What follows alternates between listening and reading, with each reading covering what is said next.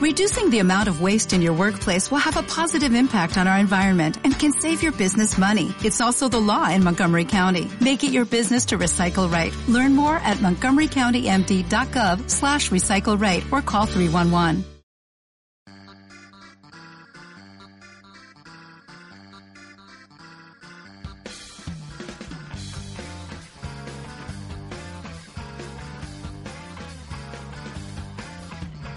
Bienvenidos a Injunables, el primer podcast de comedia de la ciudad de Rosario. Mi nombre es Martín Marconeto. Me pueden seguir en las redes sociales, en Facebook, en Twitter, en Instagram. Y bueno, desde ya el podcast se pueden suscribir a mi canal de YouTube, eh, Martín Marconeto, obviamente, no, voy a poner otro nombre. Y también a Evox. Eh, y bueno, ahí van a encontrar todos los podcasts que hemos hecho hasta ahora. Eh, este es el episodio número 34, si no recuerdo mal. Eh, así que bueno, prácticamente eso. Síganlo al día. Algunos me han, estado mandando mensajes, me han dicho que les han gustado. Yo la verdad que estoy muy aburrido aquí en mi casa, así que estoy editando con total normalidad, con mucha tranquilidad. Eh, ayer fui a un control, me saqué una placa a ver si la fractura estaba todo en orden. Y sí, está todo en orden, el hueso no se desplazó, con lo, cual eh, básicamente no, no hay ningún tipo de novedad, solamente no, no me tengo que hacer cirugía, por lo menos hasta ahora. Pero bueno, es una recuperación súper, hiper lenta, por lo que me han dicho. Así que bueno, voy a estar con una bota por, desde hoy en adelante 30 días seguro.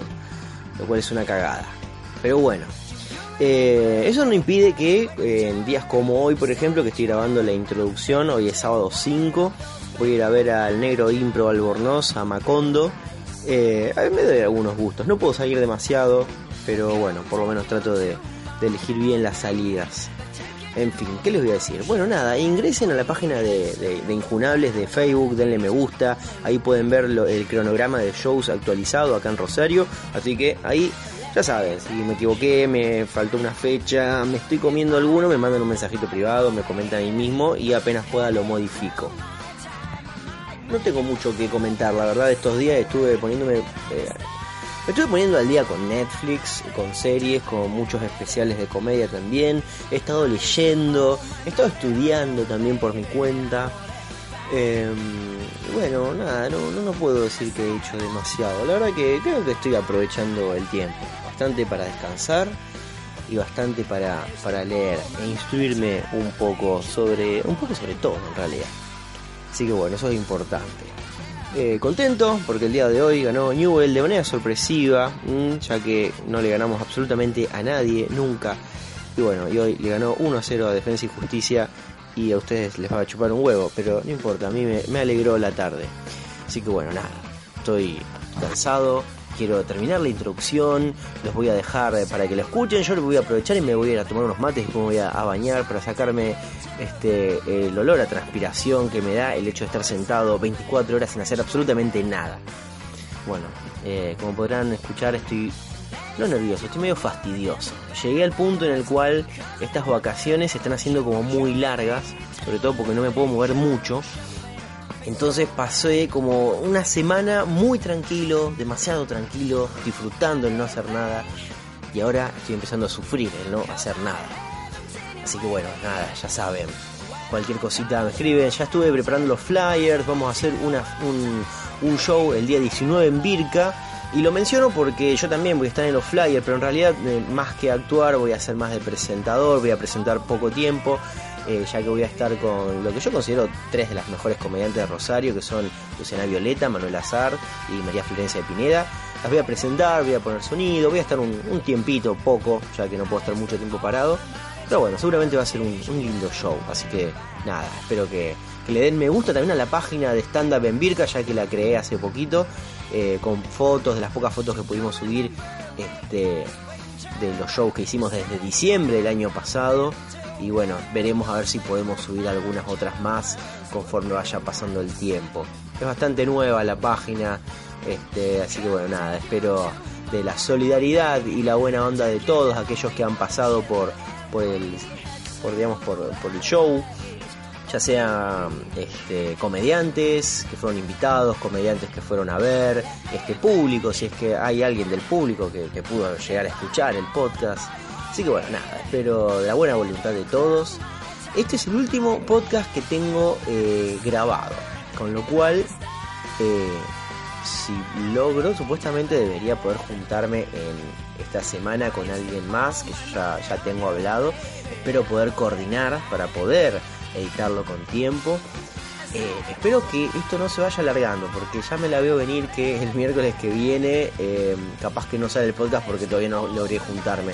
Y es una cagada, porque ahora dependo prácticamente exclusivamente de que los comediantes vengan a mi casa, con lo cual estoy como pidiendo un pequeño favor a, mucha gente. En fin, bueno, voy a ver si, si puedo molestar a la gente con la que tengo hablado y si podemos coordinar. Bueno, en fin, no la quiero largar mucho. Voy a pasar al invitado del día de hoy. Él es el señor, Facundo Marul. Van a escuchar algunos ruidos porque igualmente se escucha muy bien. Porque gracias al cielo lo pudimos grabar con un micrófono que él llevó. Así que aportó un micrófono a la causa. Es el primer podcast que se graba con un micrófono. Así que tiene buen, buen sonido, bastante fiel. Este, pero sí hay obviamente ruido de fondo porque lo grabamos en un bar cerca de casa eh, bastante antes de que, de que me fracturara. Así que bueno, nada, los voy a dejar con él. Este, así nos cuenta un poco de su vida, cómo empezó y cómo hasta hace comedia. Y bueno, nos podemos analizar un poco el circuito de Rosario. Así que bueno, los dejo en este episodio número 34 de Injunables con el señor Facu Marul.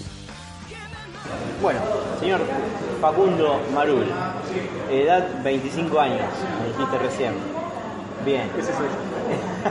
Bien, primero, antes que nada, antes de empezar a hablar de stand-up y todo, vos, ¿qué te dedicás, qué haces vos de tu vida hoy por hoy? Sacando el stand-up, la comedia, los videos. Me manoseo y estudio. Probablemente a veces hago las dos cosas al mismo tiempo, a veces una y después la otra. Lo posible no en lugares públicos. y- Eh, ¿Qué estudias? yo estudio medicina.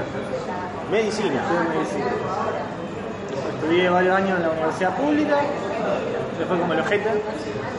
En realidad no no tuve problemas con la facultad en sí, tuve problemas con profesores, eh, problemas perdí un año por un problema administrativo de la facultad y después dejé de estudiar, me puse a laburar y en momento laburaba. Vivía solo, así que me levantaba solo. Y me peleé con mi pareja de ese momento, con la que vivía. Volví a mi casa y arranqué a estudiar de nuevo, pero en la facultad privada. Porque soy. Un hombre pudiente. Sí. Se me caen los billetes de los bolsillos. Bueno, pero, bueno, y a partir de ahí, ¿qué? ¿Es interina? ¿Empezaste eh, Y empecé, un curso? empecé un curso de stand-up con Pablo Solari. Cuando corté, yo corto, en realidad me dejan, porque no, no es que corté, sino me dejaron. Me dejan una semana antes de mi cumpleaños, en junio. Y en julio, si no me equivoco, en julio arranqué el, curso. Estaba buscando para hacer algo de teatro en Google. Me salió curso de stand-up de Pablo Solari primero. Dije, no sé qué es esto le mandó un mensaje y el día del curso que empezaba no iba a ir y no sé por qué me volví re loco y salí corriendo y llegué todo transpirado al curso. Fue un día muy extraño. Y, y ahí empecé, no sabía ni qué era el stand-up. O sea, ¿qué estaba? Pero no, ¿por qué lo buscaste teatro, por ejemplo, en un primer Porque momento? siempre había tenido ganas de hacer ¿Estabas al pedo? Sí, tenía, estaba muy deprimido. Claro, como me una dolía la mano ya. Y fue como, bueno. Dije, claro, es que sí, lo busqué para distraerme en realidad. Y yo había hecho teatro en la escuela en su momento. Y me gustaba, dije, bueno, una distracción siempre tuve ganas de hacer, qué sé yo. Y como vi que empezaba este curso de stand-up antes que el de teatro, me anoté. Pero como que no sé, está- como que se me cruzaron todos los cables en ese momento. Claro, pero digamos, no, no, no es que tenías un... No, No, tenía la más puta idea que era. Claro, O bueno, sea, lo había visto alguna vez, pero no sabía qué carajo era. Fue como que- Yo entré, dijo Paula, nos explicó lo que era, porque no sabía qué mierda era. Encima entré, Paula pregunta qué es el stand-up, y yo dije, ah, quedar separado en inglés, y todos me vieron como diciendo, callate la boca. Entonces dije, bueno, parece que es la primera clase a la que vengo. Y, y bueno, ella nos explicó, teníamos que parar en el escenario y bueno, más o menos, y nos dijo, y ustedes a fin de año van a tener que hacer una presentación, y yo dije, ay, bueno, no vengo más. Yo no me paro enfrente de nadie ni digo nada. Y, y a fin de año ya habíamos hecho como cuatro presentaciones.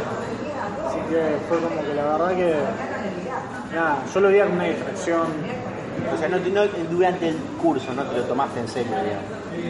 No, no, me lo empecé a tomar más en serio a final del curso. Cuando terminaste la primera presentación, digo, ¿la primera presentación tuvo algo que ver o no? Fue, Después de la primera presentación, sí. En realidad, después de que escribió el primer chiste, ya me, me- me empezó a gustar. eh, porque me pintó la obsesión y lo quería hacer bien, lo mejor posible en su momento. Y, y bueno, escribí el primer monólogo, lo presentamos, la presentación salió muy bien. Además tuve la suerte de presentar el mismo día que Facu Forchino y, y Julián Gale y Sofi Figueroa y eran, la verdad eran muy buenos monólogos, para hacer un primer monólogo era muy bueno. Entonces salió un lindo show. Entonces eso me impulsó un poco también a, a querer mejorar en eso. Eh, ya cerca del fin de curso tratamos de darle un poco más de seriedad, a ver si le podíamos dar un impulso mayor.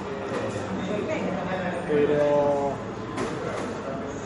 que terminó el, terminó el taller y que automáticamente se formó el grupo de Sí. cuatro quesos. sí, se terminó el taller y ¿Quién eran los cuatro un integrantes? poco antes que se terminara o ahí que se terminó ya medio que ya lo habíamos, lo habíamos armado.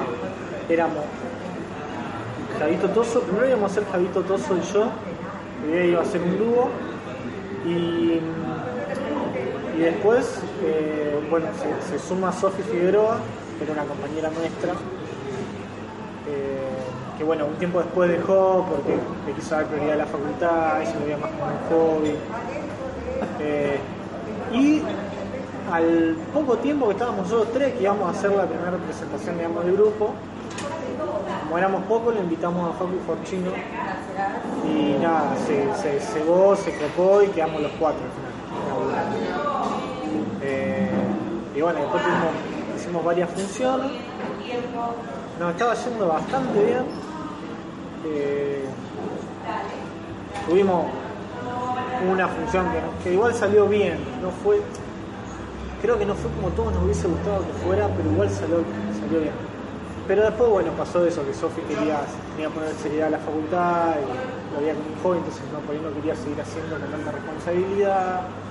Eh, Javito maneja unos horarios muy complejos porque él se recibió de médico Sí, sí, me he escuchado los horarios y extraños que tiene. entonces como que también era como que no se podía comprometer del todo, quería hacer pero muy de vez en cuando. Entonces ahí fue como medio que nos dividimos. Yo quería darle bola a especializarme un poco más también, porque me había comido un lindo agarrón en un show y fue como bueno, voy a poner una pausa acá, quiero ver si sigo haciendo y si sigo haciendo le quiero dar seriedad en seriedad. Seriedad en seriedad, una frase. Y y bueno, después, después ahí nos dividimos, ahí cada cual arrancó a hacer la suya. Nos seguimos juntando todo, de hecho yo hago video con, con Porcini, tengo video con Javi, nos sigo hablando con Javi y todo, sí, tengo una relación amistad y todo, nos juntamos, pero bueno, cada uno maneja eh, Sí, porque Yo distinto. Claro, sí, porque Javito está haciendo con Pitu una vez al mes. hace, hace dúo con Pitu de vez en cuando, el gringo está haciendo ahora con el cole también un dúo entre ellos, y Sofi está estudiando. Hasta ahora la que. La- sí, es la, la más seria del grupo. Bueno, pero ¿y qué, qué pasó entonces? con- Yo quiero saber sobre esa experiencia, digamos, de pasar, de estar leyendo libros y deprimido y masturbándote en tu casa a subirte arriba un escenario. Digo, digo, ¿por qué te subiste? Es más, digo, después de que te fue mal, eh, te comiste un garrón. Digo, ¿qué, qué- te impulsa a volver otra vez? Porque soy masoquista y nada, me gusta ese tipo de violencia. No, no, me gusta, me gusta, es como todo en realidad. O eh, siempre me gustó todo lo que era el humor. Eh, la diferencia fue que eh, cuando, cuando era más chico no lo podía hacer porque era bulineado por todos mis compañeros. Vos- vos venís del pasé palo de ser- bullying. Claro, pasé a ser un tarado. Cuando me empezó a subir al escenario, pasé a ser un humorista. De un tarado a un humorista. Decía lo mismo, pero la gente. Ah, pero el camino decía, es ese, Ah, ¿eh? claro, claro. Siempre. Claramente ahí me di cuenta que. Y, y nada, no, no, me- me gusta, me gusta mucho. Y, y he tenido todo, he tenido gente que me dice, mira, no me gusta. De por sí, yo tengo un humor ácido en general, lo cual estoy tratando de encontrar la vuelta de la manera más inteligente para hacer un humor que sirva. No llega a negro, digamos. No llega negro, No, no llega. Tengo un humor fuerte, pero no, no es el humor duro del humor negro. Pero igual, a la gente es como que yo tenía por ahí una mesa que me miraba y, y le decía y lo escuchaba, decía, este chabón es malísimo. Y al lado tenía una mesa que los chabones se cagaban de risa, que levantaban la mano y te pedían perdón porque no se podían parar de reír. Ese es el tema de ese tipo de humor. Uno lo hace en realidad cuando la gente ya lo conoce y lo va a ver específicamente por eso. Si no, te puede tocar cualquier cosa. Sí, yo recuerdo por ahí una- uno de los consejos que nos había dado eh, Fernando Palas, que Sí. fue bueno, mi profesor. Uno de los consejos que nos dio por ahí cuando nosotros empezamos, porque yo, yo arranqué muy, no digo negro, pero arranqué también muy agresivo, eh, por ahí con los monólogos, los chistes, eran muy duros. Eh, no, no tocaba temas de política ni de religión, que por ahí algunos chicos por ahí algo tocaban. Y el primer consejo que nos dio así sobre la temática del material, me acuerdo que nos dijo, no se metan en quilombo de arranque. Como diciendo, hay cosas para hablar, no se metan en religión, no se metan en política. De arranque, no se metan en cosas muy picantes porque por ahí después no lo podés respaldar, porque tenés que tener la opción de que sea, puede existir la chance de que en algún momento un tipo se te pare y te reputee. Y bueno, ¿y cuá- cuántas funciones tenés encima para poder respaldar lo que vos dijiste? Entonces nos dijo de arranque que no nos metamos en quilombo y por ahí, digamos, viéndolo a la distancia, digo, tuvo razón. Y es más, incluso ahora, después de casi dos años y medio, eh, digo, bueno, eh, sí, no sé si tampoco me sigo metiendo con esos temas. Como que estoy, como que a veces me acerco, pero por otro lado como trato de cubrirme un poco. eh, porque me he pasado un poco mal. No, es terrible. Yo, yo tengo chistes que por ahí, conocidos míos, amigos míos, o no, gente a veces que ni siquiera son conocidos míos, pero gente que me dice, che, este chiste la verdad no me gusta. Y el mismo chiste otra persona te dice, loco, ¿cómo me gustó ese chiste? Por favor, hacelo de nuevo. O sea, como lo he hablado con el pito de por sí, decía, che, bueno, tengo que armar digamos, un monólogo, tengo que buscar la manera de que este chiste así sea así, o tengo que sacarlo. Y me dice, no sé qué, muy bueno. Yo digo, bueno, pero digamos, creo que hoy por hoy, no me conoce nadie, tenés que ir con temas más tranquilos. No sé si por ahí, pero por ahí la manera de decir, bueno, de um, caer simpático, de, de arranque. Y bueno, a un tipo que vos le caíste bien, por ahí te tolera un, un tiro ahí como, hey, esto fue duro. Capaz te lo tolera más. No, diciendo, bueno, me gané, me lo gané. Tuve cinco minutos pegándome a mí, déjame pegar este palo a mí. Eh, no sé, que yo como un tiro afloje, me parece. Eh, al mismo tiempo, eh, hay chistes, por ejemplo, que pueden arruinar o te pueden arruinar una performance a vos, o hay chistes que te pueden arruinar, no sé, toda la noche. Eh, yo no recuerdo específicamente quién. Sí, creo que Diego Alonso, creo. Creo que Diego Alonso una vez, me, una- no me acuerdo si me comentó él o otro chico de Soltá la Banana que, que era un show que venía bastante bien y creo que Dieguito tiró un chiste medio negro y me parece que era él. Y que lo tiró y en ese momento como que el público se cayó, venía bien y de repente se callaron y después como que no tuvo más respuesta él y, al resto después le costó un toque levantar. Como que decir, viste, no sé, estás como todo el tiempo decir, bueno, tiene este chiste, bueno, es un chiste, pasa de largo, pero por ahí no pasa de largo y te clavaste los próximos cinco minutos.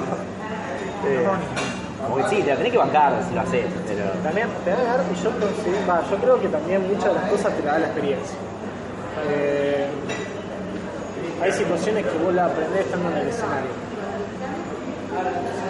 Y tenés que ir maniobrándola. Eh, yo he visto mucha gente que, que ha crecido mucho, que vos veías y veía que hacía juego todo el tiempo. Juego un show atrás del otro, y vos decís, ¿por qué se sigue subiendo al escenario? ¿Por qué? Y, y porque además yo hago juego una vez y siento que quiero morir en ese momento, automáticamente quiero desaparecer. Entonces, eh, y he visto que, que siguen yendo, y que siguen yendo, y que siguen yendo, y que van mejorando el material. Y que es como todo, es, es constancia muchas veces. Más allá de que tenés que por ahí tratar de especializarte o tratar de ver cómo lo podés ir haciendo mejor, hay cosas que tenés como un palazo en la cara para, para aprender. ¿Y vos sos, sos de consumir comedia en general ahora, por ejemplo? Yo siempre No sé consumí, qué consumís, digamos. yo siempre consumí comedias más yankees. O sea, series más yankees, a mí siempre me gustó. Sitcom, digamos. Sí, sí, ponele sí. Yo era más tipo estilo de humor Rick and Morty, digamos. Siempre me gustó ese tipo de humor, entonces. Y también me pasó que, que en realidad cuando empecé a hacer stand-up tenía por ahí la ventaja y desventaja que no sabía lo que era, entonces no conocía casi a nadie de acá Argentina. Y me acuerdo de ese momento Pablo nos dice, traten de no ver ahora humoristas para que no se le peguen chistes, para no le peguen situaciones que después puedan, por decirlo así, usarlas en un show. Ahora nos pasa, ahora nos ponemos a hablar con los chicos y cuando uno tiene un chiste nuevo y dice, che, ¿ustedes escucharon esto en algún lado? Me suena que lo escuché, pero no sé. Entonces lo consultamos, ¿viste? Para decir, sí, lo dice tal, no, no lo dice nadie. Eh, entonces tenía esa ventaja no he visto a nadie, entonces traté de no ver al principio humoristas argentinos para eso, para evitar que se peguen situaciones cotidianas, ponerle, que después pueda escribir. Y miraba más humoristas yanquis porque se podía por apreciar mucho la técnica que usaban, pero vos no vas a hablar sobre una situación de un negro y un blanco acá en Argentina, por ejemplo. La gente no se va a sentir identificada, entonces eso no lo, no lo podés, digamos, copiar inconsciente o conscientemente. Y después sí, ahora sí trato de, de informar un poco más. Yo soy una poronga para los nombres. Yo tardo un mes y medio en aprenderme, no importa que se llame Juan Pérez, yo no lo aprendo. Entonces como que trato de. Hay veces que me dicen, ¿lo viste este? No sé quién es. Este, ah, sí lo vi. Entonces, ahora sí trato de, de un poco involucrarme más con el humor de acá, conocer más a la gente que hace humor. Y acá en Rosario has visto gente, bastante gente, De acá de Rosario vi. eh, como para saber en qué por ahí también te da una perspectiva de dónde estás parado acá. Me falta- Acá no hay mucha gente que haya, tenga tanto tiempo. Acá hay mucha gente porque se empezó a poner de moda hace poco. Entonces por ahí la gente que más experiencia tiene tiene, no sé, 5 años y es un montón por ahí 5 años. Eh, pero yo acá conozco a Camilo Orlando, eh, varios de los chicos de Soltar la Ganada, he visto, otros los conozco pero todavía no los vi. Eh, bueno, a ustedes en Sin Terapia los vi, los fui a ver una vez, me acuerdo. Sí, uh, qué, qué garrón. hace, hace, Un par de años te comiste un garrón. No me acuerdo, me acuerdo que los fui a ver. Porque el primer año fue un espanto. Ah, bueno, sí, no, Bueno. vamos, hay que, hay que, hay que Hay admitirlo. que admitirlo. Eh, no sé, nada, no sé, no sé si la. Yo lo miraba siempre, yo por ahí voy a un show, me pasa ahora mucho que por ahí voy a ver a alguien y estoy re serio. Estoy re serio, porque claro, no es que no me causan los chistes, sino que le estoy prestando un montón de atención al monólogo y a todo lo que viene diciendo y de todo. Entonces por ahí parezco un cara de pija, pero en realidad estoy prestando atención a todo lo que dice. Eh, pero no, no, yo creo que cualquier persona que ya tenga los huevos a un escenario y tiene los huevos para seguirlo haciendo, tiene mi respeto incondicional. Eh, después sí, después vi, vi a varios, faltan ver a muchos, pero fui a ver a uno que no me acuerdo el nombre, por ejemplo, que cuando vea la cara voy a saber quién es. Y después, bueno, dentro de, de muchos de los que salían de la camada de Paula, por una cuestión de que por ahí salía por mucho tiempo, o que siguen haciendo, o que hacen de vez en cuando, he visto todo. Eh, ¿A quién más? A Flor de Pineda la vi con, Ciro Liceo. con Ciro. A Ciro los vi por separado, pero los vi a los dos, que están ahí en Pandora. Eh, a los chicos de stand-up, a los chicos de stand-up los vi. Bueno, has visto bastante, digo, Sí, por, el, sí, tiempo- sí, por el sí. poco tiempo que estuviste, viste bastante. Sí, sí, Sí. Es que en realidad empecé a involucrar relativamente hace poco. Todo eso, a moverme un poco a, a ver quién hacía, tratar de relacionarme un poco más. Siempre estaba, cuando yo empecé el curso, siempre estaba el miedo, porque está el- como el pensamiento popular de que los humoristas entre ellos se llevan mal. No sé si lo escuchaste, como que Eh, lo he escuchado, lo he escuchado específicamente de alguna gente muy puntual. Siempre lo recuerdo a. Por ahí no lo digo en el podcast, pero en general siempre me acuerdo el que vino, eh, bueno, Charlie Alderete, Sí. mi amigo, compañero de Sin Terapia. Eh, él viene del palo de la magia. sí, sí, sí. Él, bueno, él siempre nos dijo que, que a él, él le empezó a vivir en la magia cuando se dejó de juntar con magos. Por una cuestión de que es propia del artista, el ego, el, sacar mano y cosas que él sintió que despegó como mago cuando se dejó de juntar con magos, si bien le quedaron amistades y demás. Y él siempre como que venía con ese librito cuando lo estándar, como diciendo, bueno, por ahí también, por algo creo que Sin Terapia fue un grupo cerrado en general, no era un grupo muy abierto. Eh, por lo menos no al principio, era como muy cerradito, siempre actuamos nosotros, pocos invitados, este es nuestro lugar, no es de nadie más. Son boludeces típicas de, grupo que recién empiezan. Eh, y después por ahí hay otros que se empiezan a abrir recién cuando pasa el tiempo. Eh, gente como Soltar la Banana, por ejemplo, siempre fue muy abierto desde el principio, pero en general como que cada uno medio se va haciendo su secta y después cuando pasa el tiempo te vas dando cuenta de quién es más o menos quién y te abré con la gente que más o menos sabes que hay onda.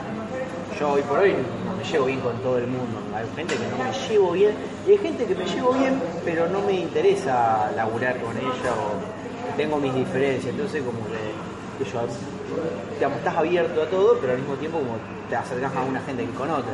Eh, a ver, no, no hay puterío, no llega, creo que en Rosario no hay puterío de nadie.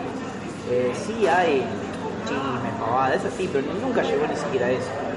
Eh, sí me acuerdo en su momento que Palas, cuando recién arrancamos, eh, nos largó al mundo eh, y terminábamos de hacer la muestra y demás, como que nos dio como último consejo decir, no se metan en quilombo, dejan, no, se metan en puterío, que estuvo muy bien, sí, sí, porque si no te querés enganchar y te enroscar, te podés enroscar tranquilamente. Sí. Pero bueno, son cosas sí, Sí, sí. Nosotros nos decían, decían mucho, lo escuchábamos mucho. A nosotros nos pasó cuando, cuando formamos el primer grupo también lo mismo, era como que bueno, no, tenemos que hacer nosotros y ver. Y en realidad con el tiempo te das cuenta que, depende de la persona, que por ahí, que, por ahí, que es una boludez.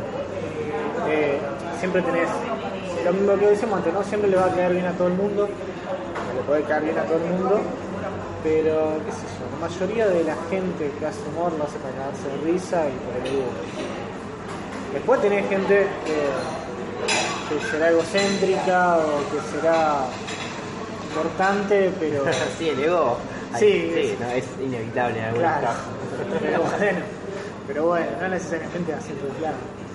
No sé por qué mierda estamos hablando de esto, ya se me olvidó. No, no sé, debe ser la, la cerveza a todo esto, bueno, aclaramos a la gente que está escuchando esto, es, estamos en un bar tomando una cerveza y Facu tiene otra cerveza dentro de su mochila y apenas los mozos se desvíen a mirada vamos a usar esa.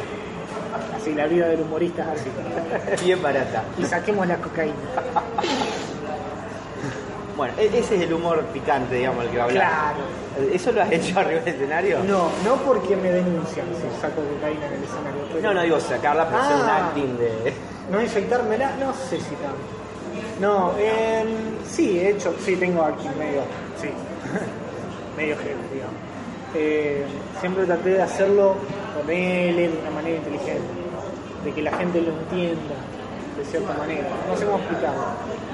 Ponete, eh, como que le estás hablando a una persona y esa persona está en silla de ruedas pero no decir que de ruedas, sino hacer el acting al final del chiste para que la gente caiga sola en esa situación, por decirlo. Siempre traté de hacerlo indirectamente, para que la gente lo, entienda sin ser sin ser muy directo, muy violento, digamos. O sea, no ser explícito. Claro. ¿Cuánto vocabulario vos tenés? Bueno, yo todavía no te vi. Eh, ¿Vos, tenés, ahora estás actuando fijo? Porque la última vez, el último flyer que vi que estabas en Kika. El último, claro, porque yo estoy, en realidad estoy como ayudando a, a, Gringo y al Colo en el dúo que ellos arman en Kika. Claro. Yo me metí tipo, ellos dicen productor, en realidad no es productor. En realidad es como que soy presentador. Genero, ni siquiera, genero un complemento, por decir, con el show.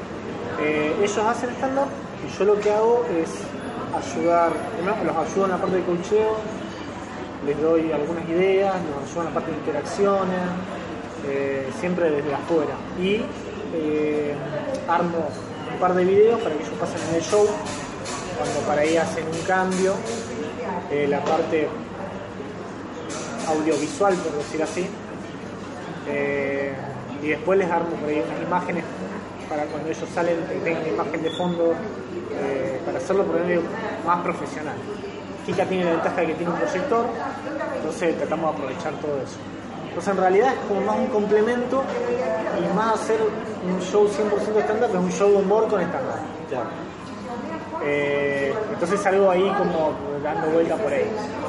Y después hace bastante que no presento, bueno, me presenté por ahora hace poco ahora un, un Open Mic probar material nuevo porque justamente lo que empecé a tratar de hacer es alejarme del humor más ácido y ir a un humor más eh, eh, empático. No sé si es la palabra adecuada, pero por el humor más, más tranquilo, que la gente se sienta más identificada, de una manera más seria.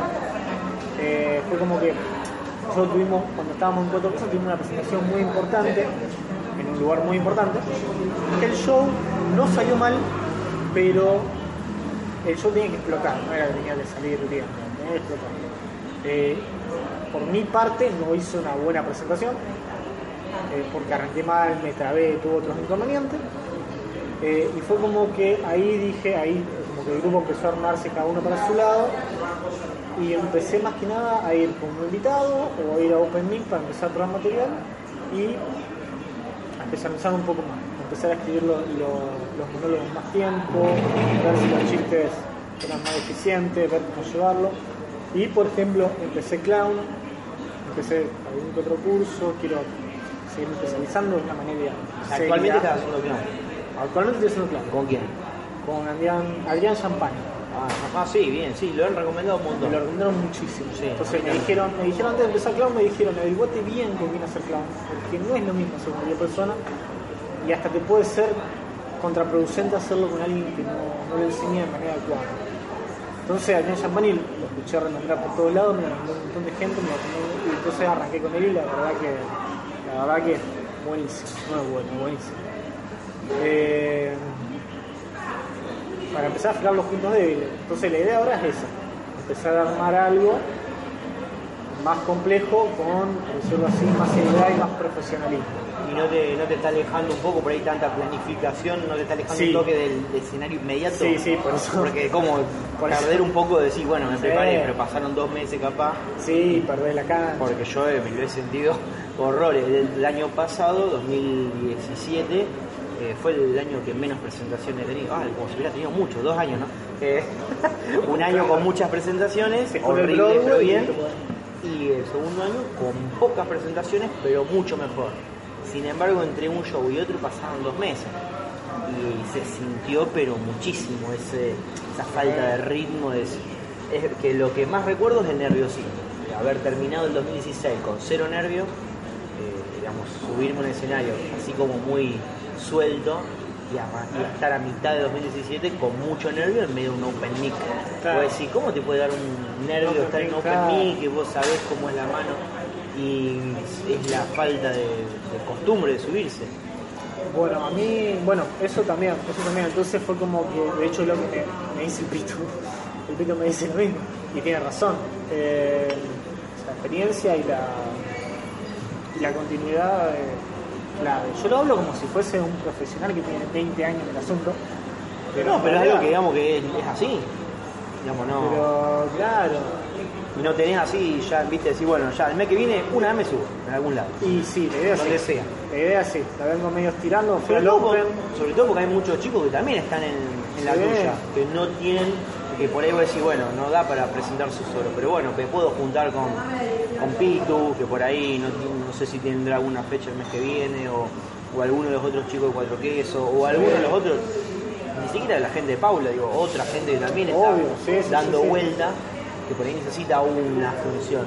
Yo de hecho, bueno, cuando este, medio que sin terapia ahí, bueno, medio que no, no siguió mucho, digamos, después que el último show de sin terapia, yo creo que ocho veces solo, Eh, no solo en mi pasada, no, me refiero a que seguía actuando por la mía. Y actué más este año que estuve solo que el año pasado con el grupo. Eh, ya sea por el bar, que un bar que nos abrió las puertas, por invitaciones, como es, no sé, fue una cuestión de, de moverse y buscar gente que, que estaba en la misma. Por ejemplo, Manuela Azar. Manuela también Sí. estaba en la misma que yo. Y actuamos, no sé, creo que con la que más actué este año fue con ella. ¿La viste Manuela también? La vi poquito, no la vi en vivo. Eh, también la tengo pendiente. Eh, bueno, es que sí, es así. Yo por un lado me encerré en el tema de los videos para Instagram. Eh, traté de crecer por ese lado para conseguir por ejemplo, más público, por decirlo así. Y al mismo tiempo aproveché para tratar de reforzar un poco lo que tenía. Entonces fue como que hace poco participé en el Open porque vi algo que. De hecho, había, venía escribiendo algo y no me convencía, no me convencía, no me convencía y cuatro o cinco días antes del Open lo tiré a la mierda, pero eso lo borré así y arranqué de cero con otra cosa.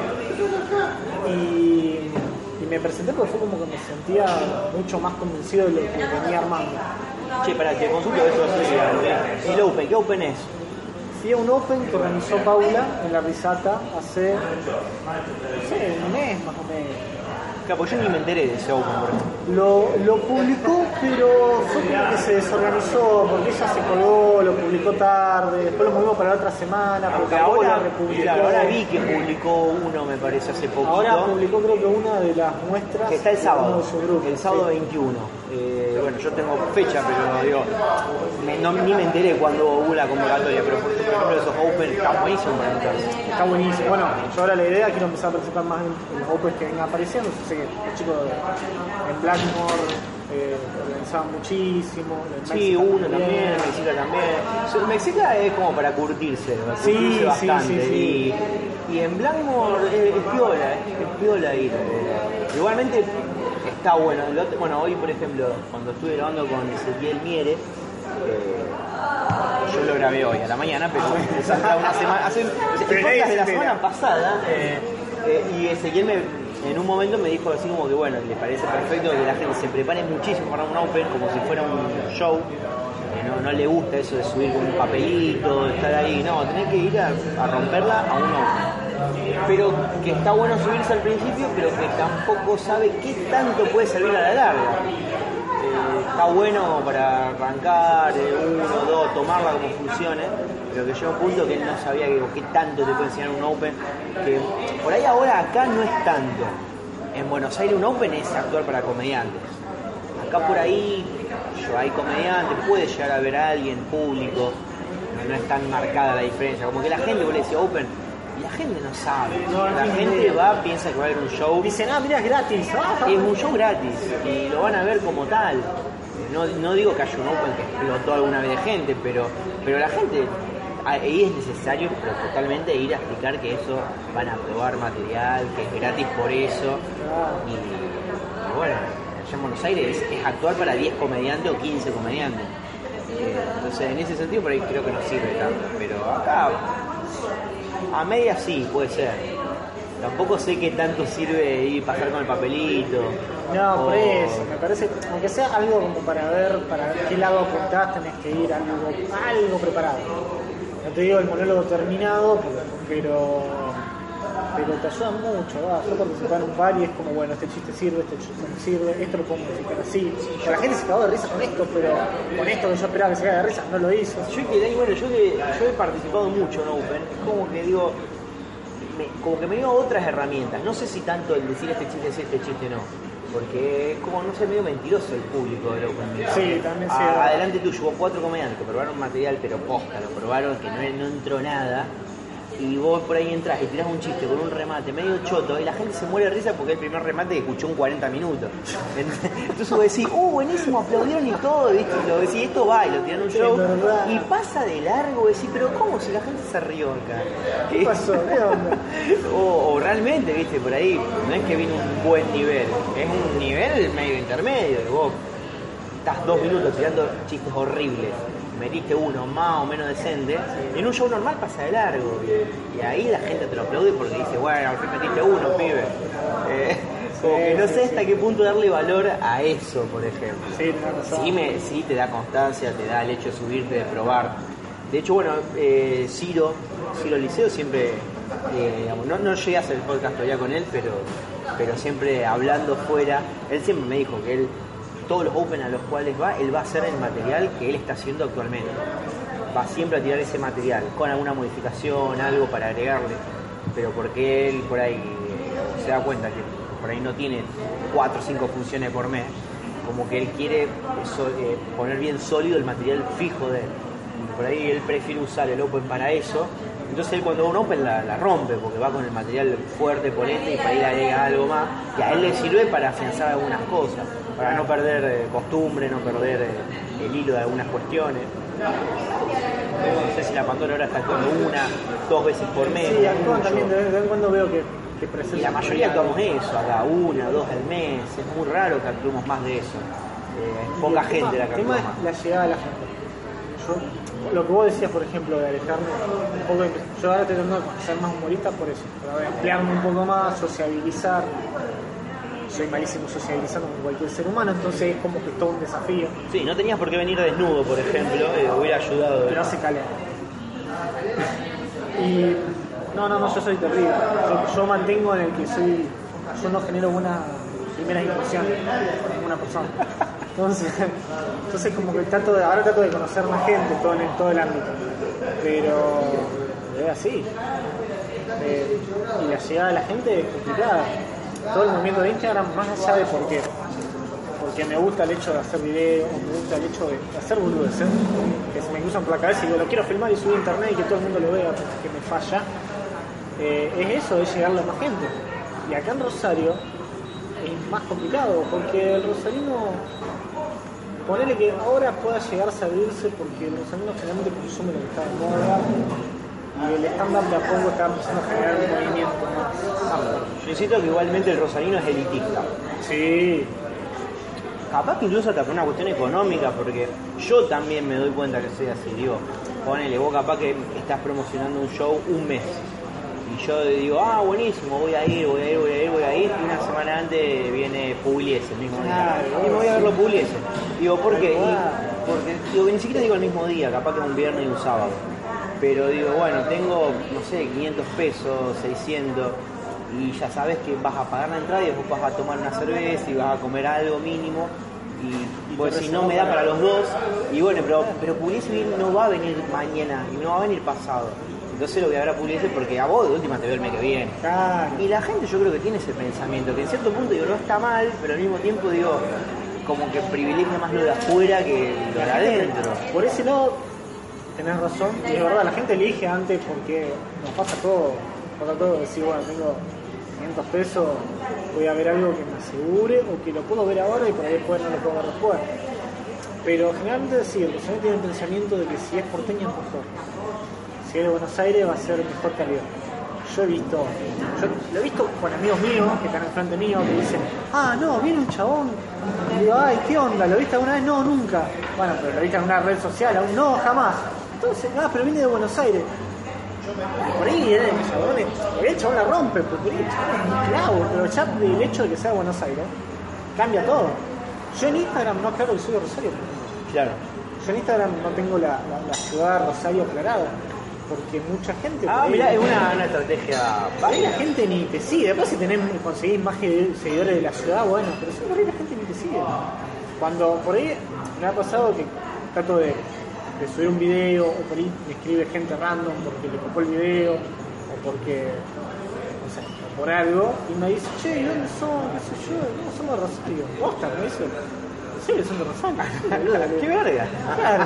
Ah, bueno, te dejo yo pensé que eran que eran buenas Entonces, bueno, era mucho, mucho eso. Y, también pasa que, por ejemplo, yo otra vez escuchaba eh, también uno de los podcasts. Y decía, bueno, no, no hay Instagramer, por ejemplo, o youtubers rosarinos que generen movimiento, porque la realidad no lo hay. No, por lo menos no hay uno conocido. Eh, entonces, como que tiene, eso tiene su ventaja. Pero lo mismo, que, o sea, hiciste un video que salió bueno, genial. Nosotros hicimos un video ahora que generó mucho movimiento, que fue una situación, digamos, de elecciones universitarias. Entonces, acá, digamos, todo Sí, el que va a una universidad se sintió identificado. Sí, una ciudad muy universitaria, hay un millón de. Estaban, estaban todos con los panfletos. Claro, ¿verdad? entonces estaban en el todo, centro. todo el mundo comentaba, se cagaba de risa, y le pasó uno al Colo, que la otra vez fue a, a Búfalo, y el patovica de la entrada le dice, ¡ay, vos sabés que sale en el video! Está buenísimo.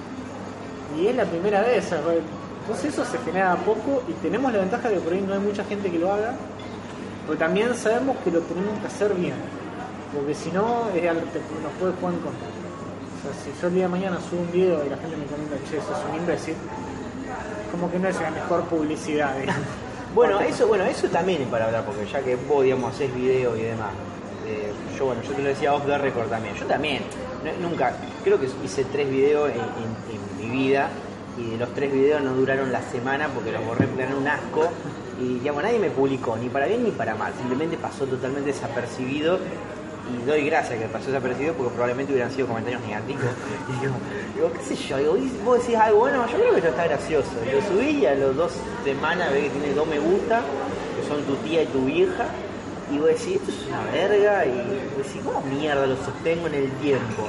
Y pero muchas veces también Porque en definitiva vos decís, haces un video que está bueno, tenés material que está bueno. Es más, yo creo hoy por hoy, acá en Rosé, hay un comediante muy conocido, para mí, mis amigos, que, es muy bueno. A mí me encanta lo que hace. Y las redes sociales es muy malo. A mí yo creo que un tipo que lo ve en las redes sociales piensa, este es un pelotudo, es malísimo. Y sin embargo lo que hace arriba del escenario es bueno. Es muy bueno, pero las redes sociales, digamos, los, hace videos y, fotos y, y yo lo miro y digo, no, no, no, no, para nada, no, es malísimo, no me gusta y me da bronca porque digo, hay gente que seguramente, si no pensa, no lo viera en el video, capaz que lo ve, porque de hecho, eh, por ahí, he visto gente por ahí, cuando lo ve actuar, siempre es uno de los tipos que gusta y demás, y en las redes sociales, como que, como que en ese caso, por ejemplo, va para atrás, me parece. Yo digo, no sé hasta qué punto sirve hacer, no sé si tiene que ser algo que salga orgánico, que vos digas, porque hay gente que es graciosa en un video y hay gente que no. Sí. Yo no me considero gracioso en un video, entonces yo creo que cualquier video que yo haga es para tirarme para atrás. Incluso muchos me dicen, no hagas ni siquiera chistes en redes sociales, porque tus chistes son malísimos. Eh, bueno, ponele que algunos sí, Gracias, algunos- mamá, está bien. Algunos son No malos, te invito pero, más.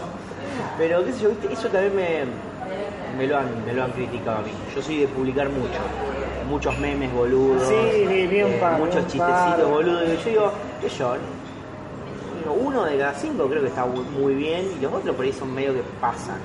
Sin embargo, muchos me dicen, no, no publiques, no publiques cosas porque Pero- son horribles. hay cosas, ojo, hay, hay gente que siente vergüenza ajena por el hecho de, de que sí. Yo tengo, yo tengo un amigo, que es muy amigo mío, y por ahí me decía, che, no, no me gusta para nada.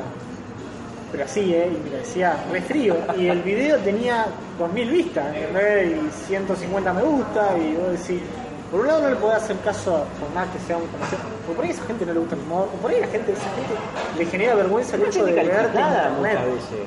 O sea, es como cuando vos te bajás al escenario y te dice tu tía que no le gustó. Claro, ¿Qué tal? O sea, no sabes qué, qué darle. O sea, si vos decís, bueno, me bajé y de 20 personas, 15 me dijeron que no les gustó, y bueno, sí, por ahí tenés que tenerlo en cuenta. No, sabes, yo no sé hasta qué punto a veces tomar lo que, porque a veces una persona, vos decís, no es calificada, te dice no le gustó, le digo, está bien, es una opinión más.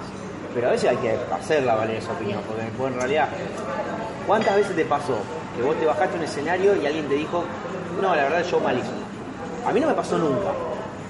En las peores funciones, eh, vos te bajás en las peores funciones, ¿qué te dicen? No, estuvo lindo. Sí, Nadie te va a decir, por otro te van a decir que es horrible, te van a decir, no, sí, sí, estuvo lindo. Vos te tenés que dar cuenta que te están diciendo con lindo que fue un espanto. Eh, porque si no, por ahí te, te- no sé, te, te alientan, te dicen, no, me encantó, buenísimo. Bueno, yo, yo veo que, yo por un lado considero que es básico eh, pensar el hecho de que ser consciente de las cosas que hagas mal, ser consciente de darte cuenta que hay gente que no, no se da cuenta, hay gente que yo la veo que como que, ay, me fue re bien, y vos decís que yo acabás de ver. Eh, ¿Te ha pasado ver, ver eso? de, de gente que Sí. se baja y me dice, sí, Pero, ¿y vos qué decís en ese yo- caso? ¿Te callás la boca? Yo, yo sé que, bueno, ¿qué, qué pregunta? Porque a veces te, te quedás en un compromiso. Bueno, yo- Como vos le- por ahí le querés hacer, digamos, ver que... ¿o ¿Por qué? Porque uno a veces quiere hacer una crítica constructiva. Bueno, yo trato de apuntar, cómo. Claro, yo trato de apuntar por ese lado. Yo le digo, mira, no me gustó esto, me parece que podrías hacerlo mejor si lo haces así, o fíjate si le encontrás la vuelta a esto. esto no me generó lo que genera gracia y también te digo lo que me, me gustó. Che, este chiste me gustó, este, este me, me di cuenta que causó. Este pasó desapercibido entre la gente, pero es muy bueno. Y pasó desapercibido porque pasó desapercibido, también lo he visto. Yo siempre trato de dar, digamos, la opinión más sincera, pero que sea constructiva, no decirte, che, sos una verga. ¿Qué estás haciendo? Andate a tu casa. No, porque no, porque, a ver, nadie arranca siendo genial nunca, digamos. Y lo mismo, no es que viene alguien con un nivel de profesionalismo que tiene 10 años, 20 años en un tema y. Eh, entonces yo por ese lado lo apunto así. Y también hay que saber de quién tomar la opinión, como vos decías. O sea, yo, por ejemplo, si me junto a coachar, me junto a coachar con gente que me va a decir, que me va a dar una opinión constructiva y que le parezca dar su opinión sincera. Decirte, mira, esto no me gusta, esto que le decís no me gusta, me parece que no va, o que me aconseja otra cosa, che, en vez de decir esto, trata de decirlo así, o mete este chiste así en vez de. O sea, como que nosotros tuvimos la ventaja de que de los que nosotros hicimos el curso con, con Pau, es ese curso, quedamos muchos, quedamos varios. Entonces como que mantenemos una cierta relación entre nosotros y por ahí saltamos varios, nos juntamos, ensa- ensayamos, lo escuchamos, decimos me parece que esto no va, entonces después lo vas manejando vos también, cada uno le parece al final si va el chiste o no va el chiste, la gente también decide muchas veces si viste tres monólogos, tres veces monólogo y la gente se ríe en un chiste donde otro amigo te dice que no lo ponga, la gente se ríe, se ríe. Pero eso también, yo tengo compañeros que sé que por ahí coachar con ellos no me sirve porque me dicen, che, no, está buenísimo, me encanta. Y en realidad no es lo que busco, digamos. Lo que busco es que me digan, che, más condescendiente con la claro. Entonces no, no. Qué palabra que te metí, ¿eh? Condescendiente. Sí, la verdad, hoy estás como Sí, no se nota que tomé una cerveza. una persona vocabularia.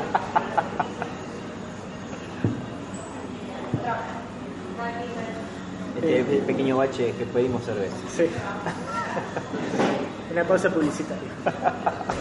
Auspicia. eh, no, no voy a tirar. No podemos tirar, no hasta, podemos que no, hasta que no paguen. Yo estoy, eh, estoy pidiendo que me, me tiren un sponsor, creo que desde principio de año.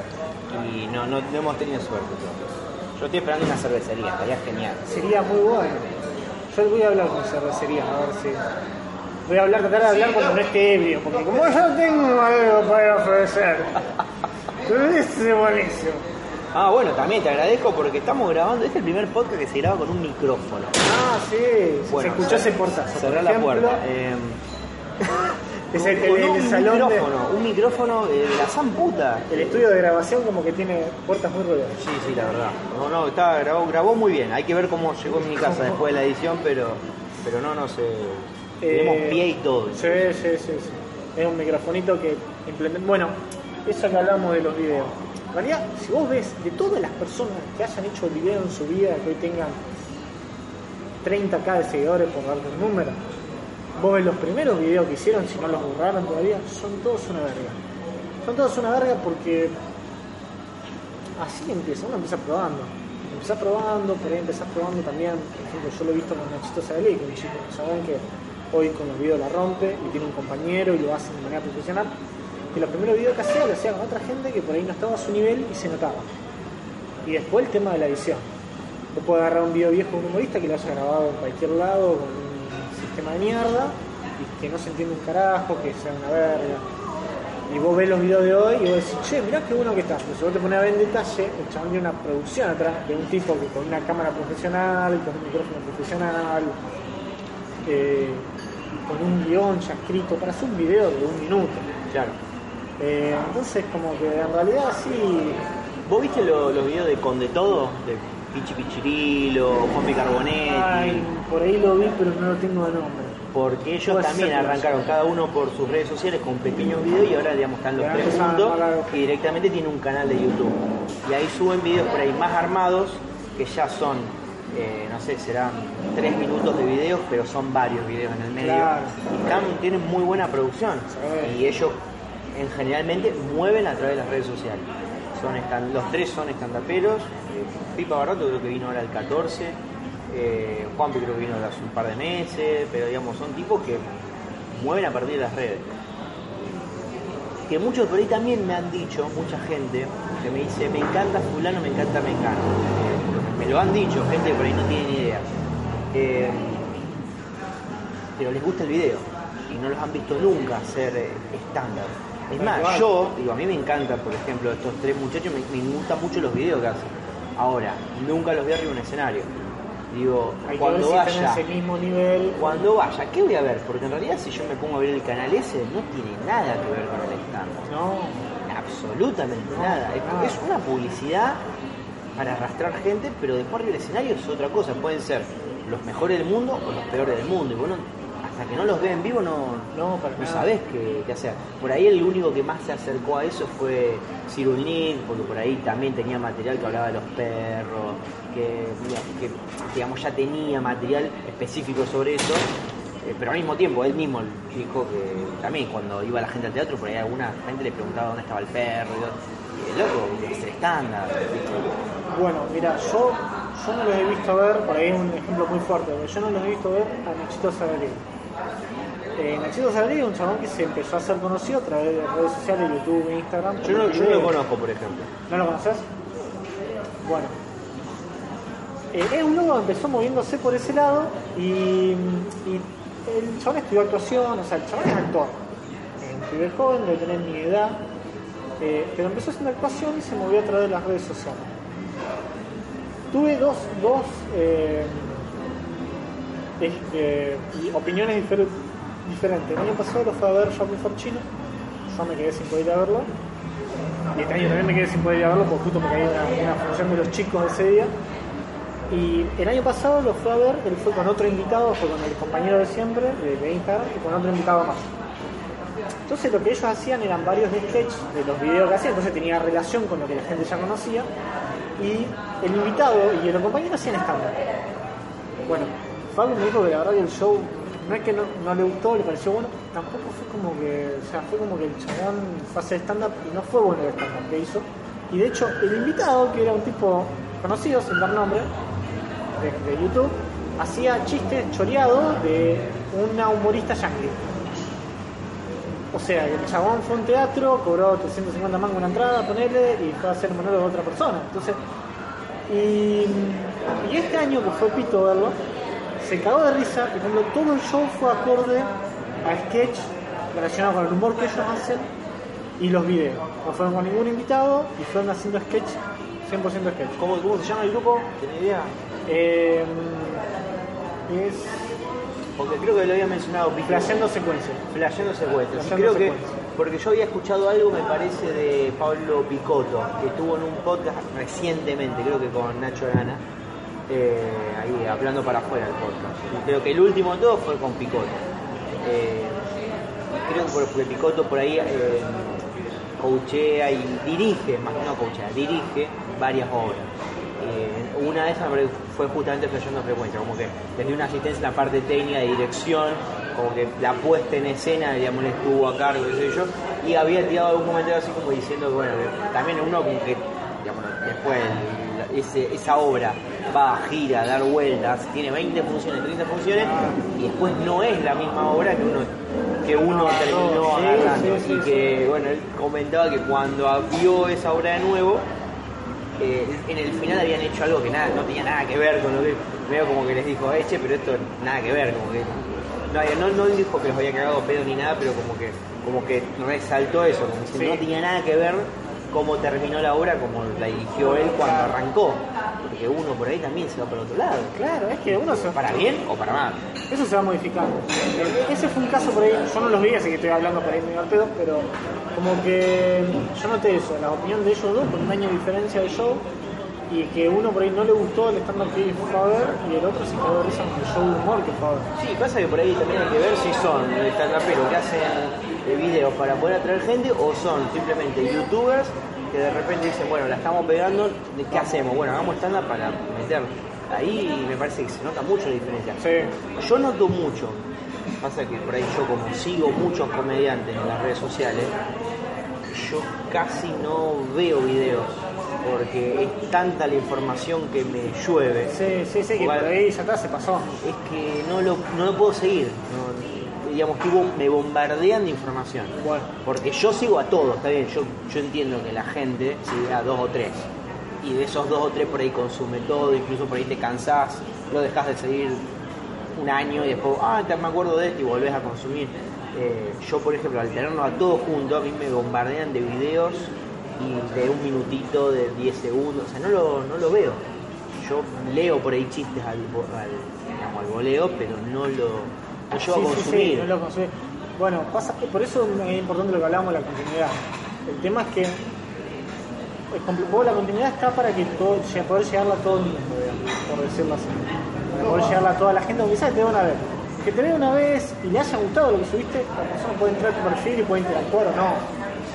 Eh, se puede mover un poco más. Tema que, bueno, yo soy de las personas que, yo sé, soy consciente que necesito más continuidad, pero que yo subo algo cuando me gusta. Yo subo algo cuando el video me gustó, cuando lo laburé mucho, cuando las historias, yo subí varias historias cuando aprendí a usar el Photoshop y subía boludeces, pero que me gustaban en serio, no subía por subir. Y vos ves que hay gente que por ahí mantiene un nivel y puede lograrlo.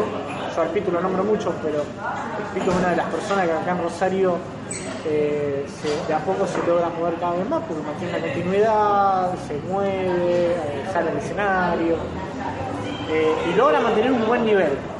Por ahí te hace un video sencillo, pero el video es bueno por ahí te hace un meme que por ahí te gustó, pero o no, pero el otro día te hace un Sagamundo, te va a gustar, no genera que la gente se canse. Y por ahí yo veo gente que, que, sube por subir y, veo los comentarios de la gente, digamos, la gente en los videos, que lo putea directamente. Como diciéndole, chabón, por amor a Jesucristo, de hacer eso. ¿Entendés? Esa era como, muy violenta la conversación, pero, era como que también un poco de eso, son gente que no se da cuenta lo, lo que hace y cuando se lo dice.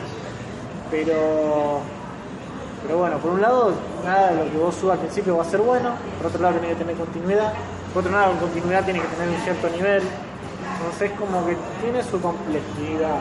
Y no te...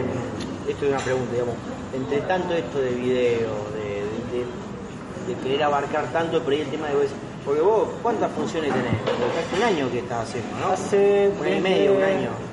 Sí, un año y medio. La función fue septiembre del 2016, si no me equivoco. Bueno, ponele. digamos, es necesario digamos que vos, por ejemplo, con el tiempo que tenés de recorrido, ya te empecé a preocupar por la gente que vas a mover. Digo, no, no tenés un círculo por ahí primario de decir de familiares, amigos, todavía podés llegar a mover, que decís, por ahí le puedo dar, ¿por qué? Digo, porque por ahí mucha gente dice, bueno, eh, ya empezás a. Nosotros incluso en Sinterapia en su momento también lo empezamos a pensar al, final de, no sé, 2016, principio de 2017. Hagamos videos, eh, busquemos formas de promocionar en las redes y demás. Y es, ese tiempo que vos le dedicas ahí es tiempo que no le estás dedicando a, a escribir, a ensayar y a actuar.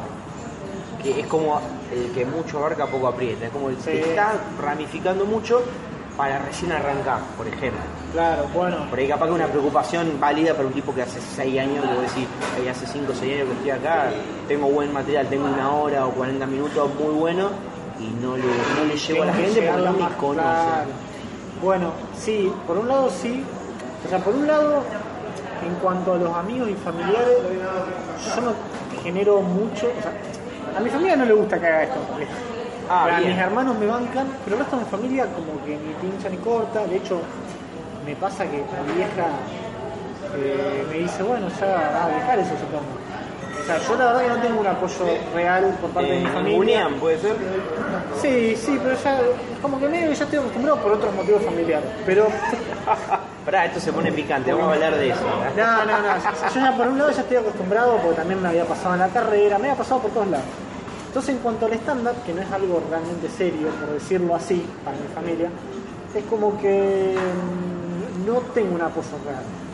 Eh, mis hermanos sí, pero tampoco le dan mucha bola. Y en cuanto a mis amigos, un par sí, sí, les gusta, se remete, todo. Yo, otro par de amigos, yo sé que no les gusta directamente, o no les gusta el estándar, o no les gusta lo que hago, o no les gustan, y por ahí no se animan a hacerlo, o, o no quieren la verdad que yo tampoco tengo como un movimiento interno de no, no tenés interés tampoco en, movilizar gente que no le interesa. Claro. Sí, es verdad. Porque en general a veces uno dice, bueno, Bueno, tía, vení, lamentablemente tía vas a tener que venir a verme, Claro. jodete si no te gusta, ¿ves? como que en algún momento al principio lo haces. Yo a mis amigos no los, no los jodo. De hecho, tengo, tengo amigos que me dicen, che, ¿cuándo volvés a actuar? Porque quiero ir a ver. Gente que me dice, che, nunca te quiero ver, quiero verte a ver, decime cuándo actuar. Entonces yo lo que hago es publicar, lo publico por todos lados. Si ellos me dicen, che, qué bueno, va a actuar. Si no, no les mando. Por ahí, por un lado es un error.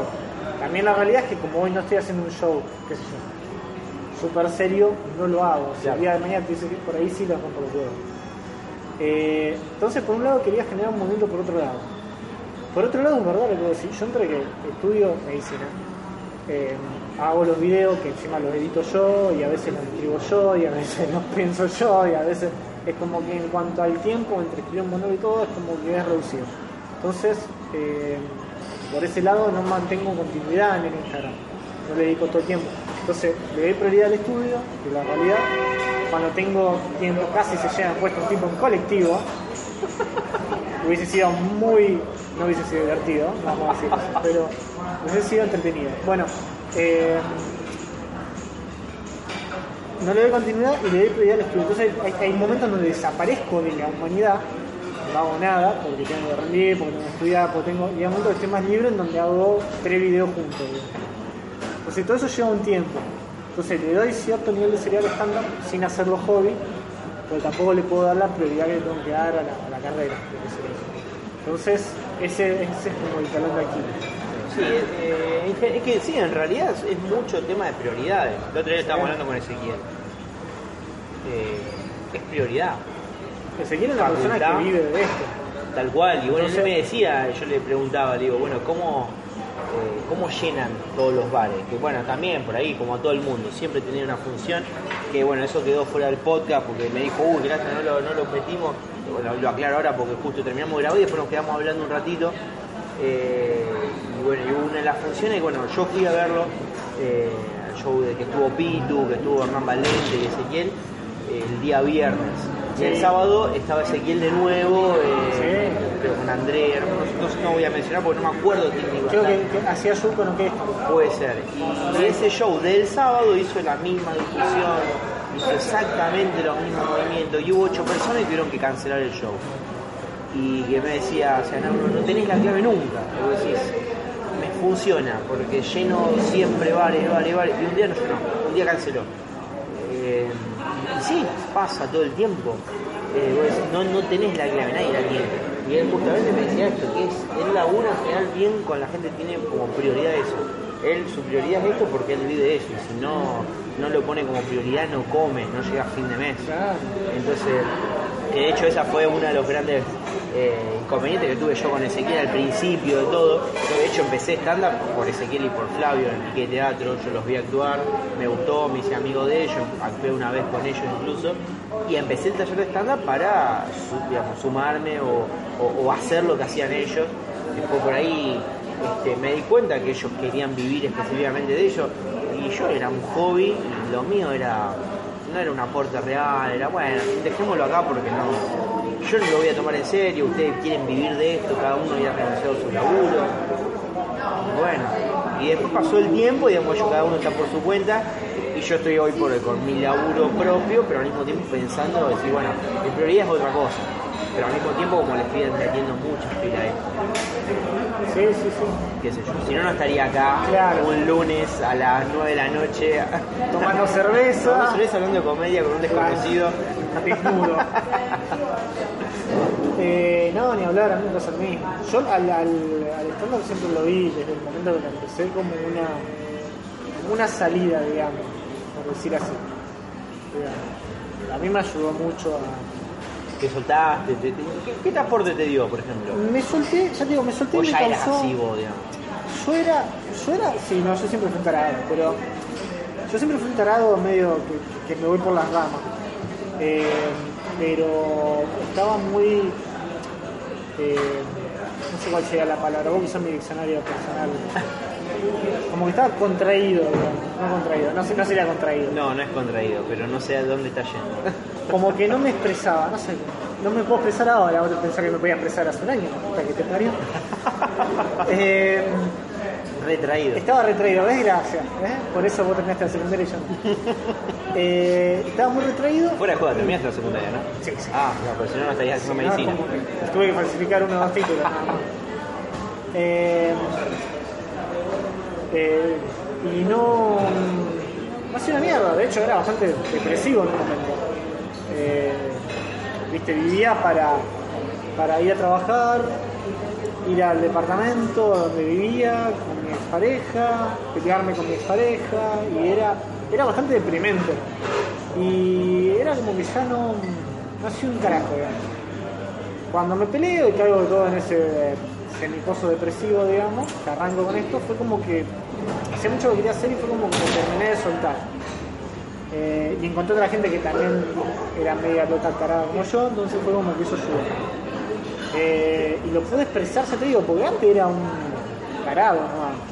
El momento que lo empecé a hacer con seriedad fue un- una persona que hacía humor. Se puede ser un tarado y puede ser una persona que hace humor.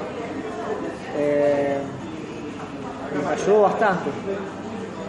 Eh, igual sigo siendo relativamente tímido, suelto, me suelto como, o sea, o caigo como el orto a alguien porque me solté de una y caí mal, o me suelto cuando yo tengo un poco más de confianza. Eh, Yo, yo te tendría que ver a vos actuando sí. como para ver, encontrarte, porque, porque me cuesta por ahí también imaginarte arriba del escenario. Eh, porque Sí, sí, digamos, sí, sí. a ver, me digo que me cuesta, digo, te puedo imaginar ahora tal cual como estás ahora, y, no- y en realidad seguramente debes cambiar un montón. es, sí, no sé, es raro. Yo el que se nota mucho es Facu Forchino. Facu Forchino vos lo ves una persona relativamente normal, tímida, y que como que, no sé, como que tiene que levantarse a las 6 de la mañana para ir al trabajo que odia. Eh, su mujer es gorda y se llama Marta y, tiene tres hijos y, y nada, y se va a quedar pelado la semana que viene.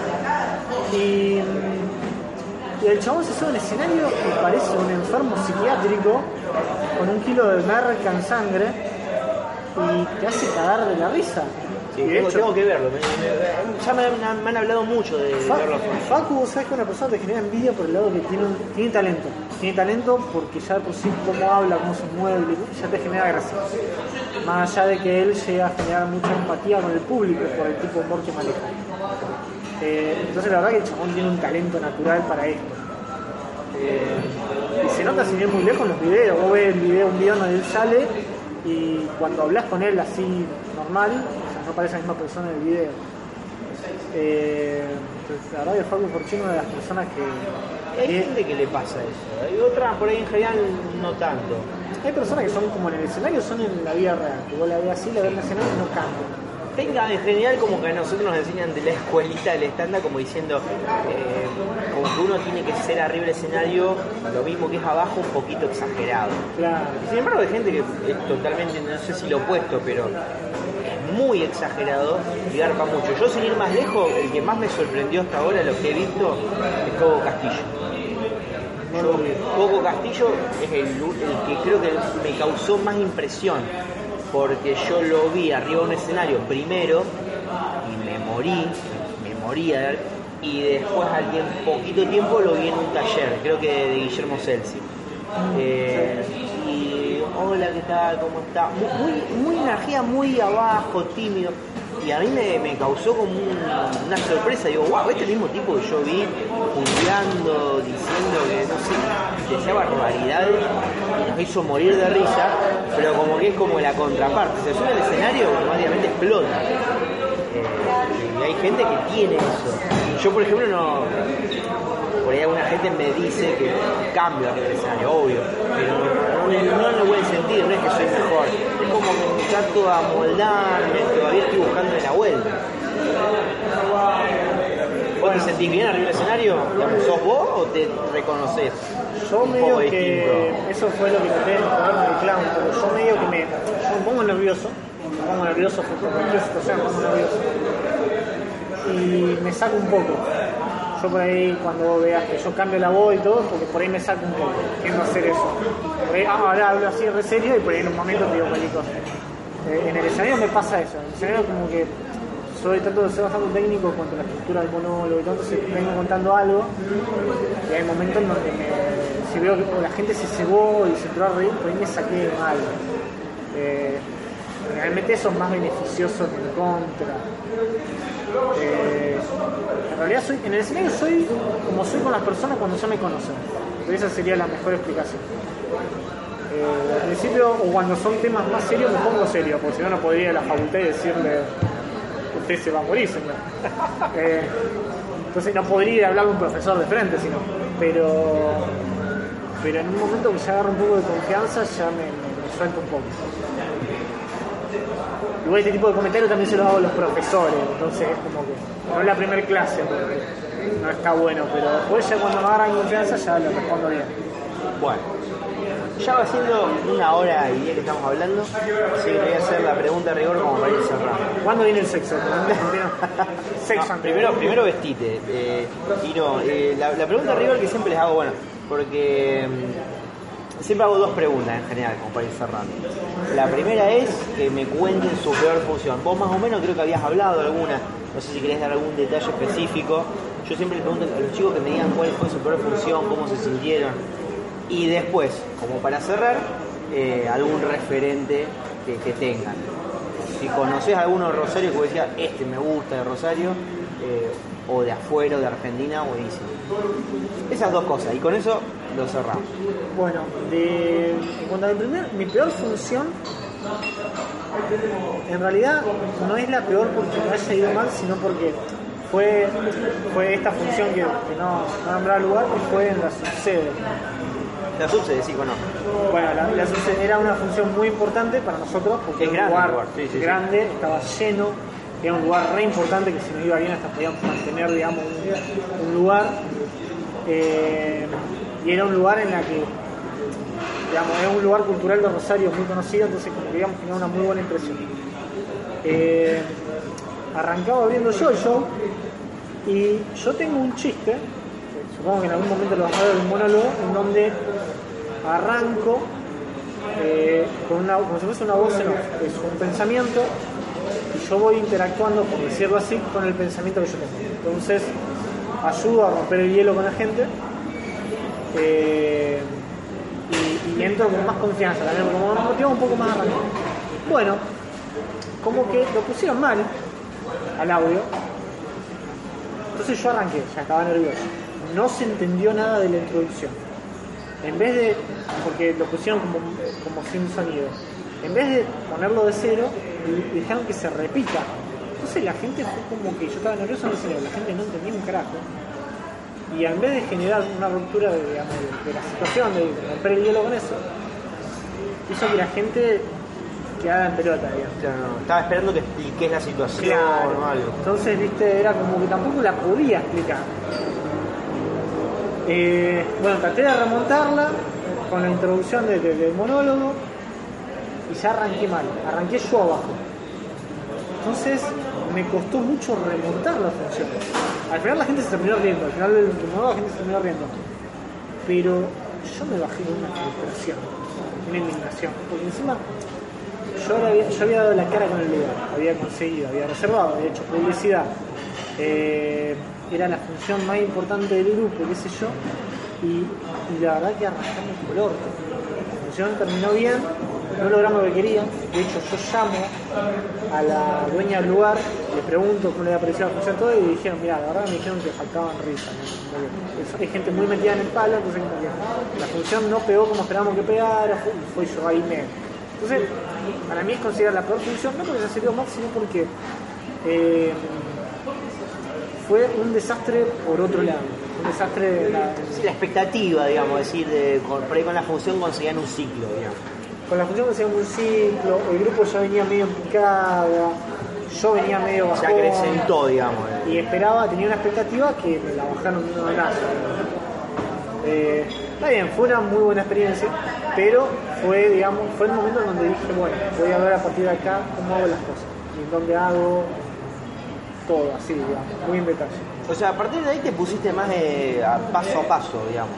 Ahí me puse más con seriedad, de decir el monólogo de ahora más lo escribo con un cierto tiempo, lo pruebo, me fijo que los chistes estén bien hechos, hago un cierto digamos, movimiento y yo me aseguro de, por decirlo así, estar más tranquilo, estar más seguro de lo que yo tengo, Sí, igualmente- con más experiencia.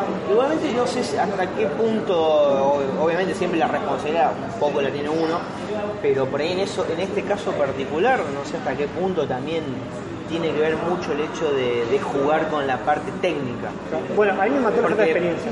Bueno, pero vos por ejemplo, me acuerdo una vez que me contó cuando grabé el podcast con Pablo Molinari, Sí, eh, que le pregunté también si había tenido una situación muy fea y él me dijo que John que usa mucho el proyector. Hubo una función que el proyector no, no anduvo, nunca anduvo y se puso a hacer todos los gráficos en hojas A4 con un fibrón. Y porque claro, o sea, es- lo tiene que hacer. Entonces- Claro, es y- parte del y- show. y por suerte, dice, me dijo, por suerte entre comillas, no fue una función muy buena porque había 25 personas, 40, y podían pasarse las hojas, digamos, pero eh, digamos que la gente lo podía ver, no era que eran 150 personas y estabas con una hoja de 4 en la mano. Pero justamente, digamos, cuando metes algo técnico, vos decís, siempre puede fallar el proyector, el sonido, como que ahí te estás, le estás poniendo una cuota de responsabilidad también al lugar, o decir, vine acá, lo probé, sé cómo funciona, siempre funciona bien, es como siempre un riesgo. bueno, justamente yo fui, error mío, pensando que eso iba a salir bien. Claro. En vez de haber tenido, por decirlo así, una parte preparada en caso de salga mal. Pues digo, también es experiencia. Es Sí, la obvio. experiencia el hoy plan B en algún momento lo vas a tener. Hoy lo hubiese manejado de una manera totalmente diferente. Y por ahí hubiese sido un show de puta madre. Pero bueno, en su momento no la tenía y, y fue como que ahí me golpeó la realidad. Sí, sí, sí, pero la experiencia es así. La otra vez me acuerdo una de las. Creo que la, la primera vez que vi el unipersonal de Camilo Orlando Sí. la hizo en Blackmore. eh, y justo pusieron la música de entrada, si viste la primera música que después la gente estuvo comiendo una hora, música así bien arriba como para que salga Camilo, qué sé yo, sale Camilo y la moza adelante, primera mesa que estaba adelante de todas, se le cayó una cerveza, voló a la mierda dos vasos, un quilombo bárbaro, que la gente que estaba en la mesa medio que se paró y Camilo en el medio del escenario. Y así salió. Y Camilo dijo, bueno, no, no, cortame la música, cortame la música. No, no, ustedes arreglen, arreglen, arreglen. No. Yo, yo acá no, no aparecí. Se fue atrás del escenario y se fue cinco minutos más. Hasta que vino la moza, limpió con una escoba. que- Pero vos si pasó eso y vos capaz que en otro momento, no sé, la querés pilotear. Y por más que la quieras pilotear, eh, era los, los primeros cinco minutos del show la moza limpiando. Y todo el mundo iba a estar mirando a la moza limpiando. Claro. Y el loco dijo, no, no, no pasó nada, yo me voy y vuelvo. Y se fue, se fue 5 minutos, 10 minutos, pero... Pues decir, ¿cómo maneja esa situación? Bueno, se manejó así, ¿es la mejor manera? Capaz que sí, capaz que no, pero por lo menos no, se bloqueó. Yo capaz que hubiera dicho, no, no pasa nada, no pasa nada. Y, Sí, por ahí yo. y después está los primeros 5 minutos hablando del pedo y la gente La gente la moza. Bueno, eso, eso va así. Bueno, lo que vos decías, me preguntás humoristas me. Bueno, Sí, los humoristas, De- de acá- referentes, humoristas que te gustan. Camilo Orlando me gusta mucho, me parece una persona acá en Rosario que generó, entre comillas, mucho movimiento, que es una persona que, que hizo que mucha gente se mueva para empezar a hacer stand-up, eh, y me parece muy bueno. Eh, por ahí de, de gente por ahí no tan conocida, yo digo, Facu Forchino, especialmente para mí el chabón ese tiene un talento que si lo sigue explotando puede lograr cosas Ya, muy le- ya le buenas. haremos una nota a Forchino. Después, bueno, así por otro lado, me, me encanta lo que hace Brito, me encanta cómo se, cómo se maneja el escenario. Javito Toso, que es una persona que aparece muy en cuando, pero tiene un monólogo muy bueno. Julián, Julián Gali, el japonés también se mueve muy bien. Eh, y después, eh, generales, ponerle más, más conocido, eh, Gabriente. Gabriente es una persona de la cual me gusta el humor que maneja. De cuando empecé a buscar gente que hacía stand-up en Argentina fue como que me de risa y, me acuerdo que el chabón tiene un humor también más fuerte y, hoy en día ha logrado, eh, por decirlo así, generar un movimiento de gente que le guste lo que era que por ahí cuando había arrancado era más criticado que otra cosa. Eh, Y después, bueno, yankees tengo varios, que obviamente no me sé los nombres porque me los olvido. Eh, pero sí hay varios yankees porque eran los primeros que había empezado a ver. Eh, y después en cuanto a mujeres, que yo me acuerdo que hablabas en otro diciendo que no preguntabas por mujeres. Es verdad, verdad, verdad. Siempre habíamos hecho la diferencia. Que en realidad yo pregunto en general. Claro, es que uno pregunta siempre en general. Sí, es que si no fuéramos machistas, uno entendería que Claro, la pregunta ¿eh? en general abarca mujeres también, obviamente. Encima que le dejamos votar, quieren, quieren hacer estándar, quieren hacer se puede. ¿eh? Bueno, y en ese momento la gente dejó de escuchar el podcast y se fue a la mierda. Mil seguidores menos en la cuenta de. Bueno, eh, ¿Quién, te gusta de las chicas? de las chicas, en realidad, de la que tuve suerte de ver bien, bien en vivo, así, fue a Flor de Pineda, que me encantó lo que hizo. Porque es una persona que tiene, Acá en Rosario le, le va, le va muy bien. tiene muy buena técnica, tiene, se nota que tiene experiencia y que tiene un muy buen monólogo y se maneja muy bien en el escenario. Entonces, la verdad es que es una mina que cumple todos los requisitos para hacer estándar. Para mí, 100% creo que estándar real. Flor junto con Luciana Violeta y Manuela son las Bueno. tres mujeres que más me gustan. A Manuela me gusta mucho, pero la quiero ver en vivo y a Flor no la visto. Entonces también es como que por ahora, por lo que vi, dentro de lo que a mí me gustó dentro, eh, eh, a Flor. Eh, pero igual lo mismo, faltan vi varios, pero me faltan ver muchos. Bueno, bueno, y así como una idea, proyecto a corto plazo, vas a volver el mes que viene a hacer stand-up, Sí. seguir preparándote. No, el objetivo es, no, el objetivo es ya empezar a, a- a salir al escenario. Obviamente quiero mejorar. Quiero mejorar todo el tiempo lo que escribo, entonces en realidad nunca se termina de mejorar, pero pero sí, la idea es ya, ya que ya tengo cierto nivel de preparación, ya me di un espacio, un tiempo para pensar en mí, escribir mi autobiografía, masturbarme tres o cuatro veces al día, es empezar a salir en el escenario, Bueno, entonces ese es el objetivo más próximo. más próximo. Bueno, bueno, entonces, bueno, ¿la pasaste bien en la entrevista? Muy bueno. Muchas gracias por invitarme. Eh, ahora te dejo los trucos de, de Mortal Kombat para la Sega y. y Bueno, y ahora, bueno, y ahora ya está, ahora tengo hambre, así vamos como una Ahora pizza. vamos, ahora vamos a comer. Terminamos el podcast podemos comer. Para mí tenemos que grabar en el momento que comemos la masticación. Sería como. Yo creo que la gente Ahora re empieza la, la versión B, donde empezamos a sacar mano a toda la gente que hablamos bien. Sí, ahora hablemos como el otro. Y esa flor de Pineda no me gusta nada de lo que hace. Bueno, Facu, muchas gracias por haber venido. Y bueno, esto fue otro episodio de Infunables.